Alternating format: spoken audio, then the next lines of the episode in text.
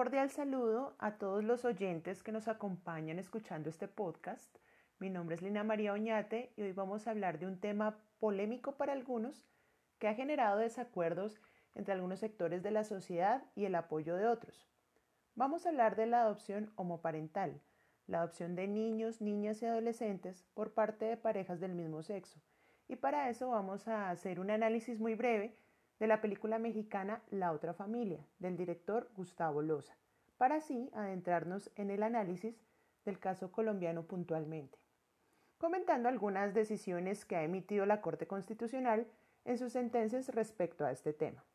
Comencemos por la película, en donde la intención es mostrar una radiografía de la sociedad en cuanto a los prejuicios que se dan ante la idea de que un niño comparta tiempo y espacio con personas homosexuales.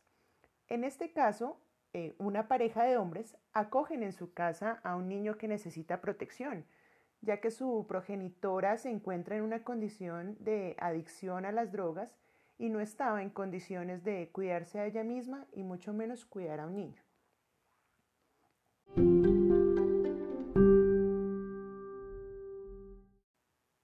En el desarrollo de la trama intervienen varios personajes que nos muestran algunas posiciones que se tienen respecto a la homosexualidad, pero la película logra que el espectador se centre consciente o inconscientemente en el interés superior del menor. Incluso el personaje del jardinero que constantemente mostró una preocupación de que el niño estuviera bajo el cuidado de dos hombres, al final reconoce que lo que más importa es el bienestar del niño por encima de cualquier prejuicio que se tenga de la homosexualidad. Dicho esto, en Colombia, la Corte Constitucional se ha pronunciado sobre la adopción homoparental. Comencemos por decir que la Ley 12 de 1991 de la Convención de Derechos del Niño afirma que en términos de adopción no deben tenerse en cuenta el sexo de los padres.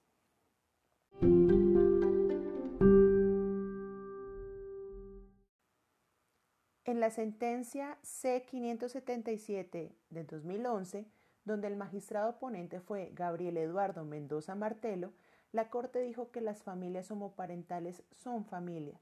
Por lo tanto, exhortó al Congreso de la República para que legislara de manera sistemática y organizada sobre los derechos de las parejas del mismo sexo, con la finalidad de eliminar el déficit en protección. Cuatro años más tarde, en la sentencia C-071 del 2015, con el magistrado oponente Jorge Iván Palacio, la Corte condiciona la exequibilidad de las normas sobre adopción consentida o complementaria, en el sentido que dentro de su ámbito de aplicación también están comprendidas las parejas del mismo sexo, cuando la solicitud de adopción recaiga en el hijo biológico de su compañero o compañera permanente.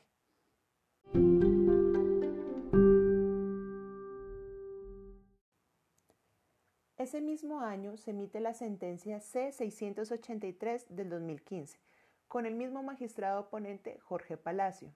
La Corte encuentra que no es constitucionalmente válido excluir de los procesos de adopción a las parejas del mismo sexo que conforman una familia.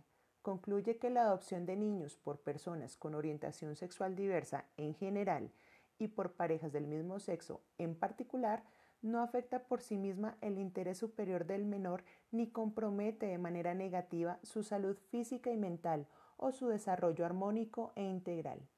Dicho esto, la sentencia C-683 del 2015 permite avanzar en la protección de los derechos de los niños y de las niñas. Antes era un requisito ser pareja heterosexual para participar en el proceso de adopción, Ahora se elimina dicho impedimento y por lo tanto se permite la participación de parejas del mismo sexo.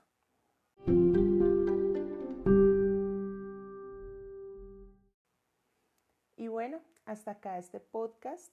Espero que haya sido satisfactorio conocer las decisiones de la Corte Constitucional respecto a la adopción homoparental.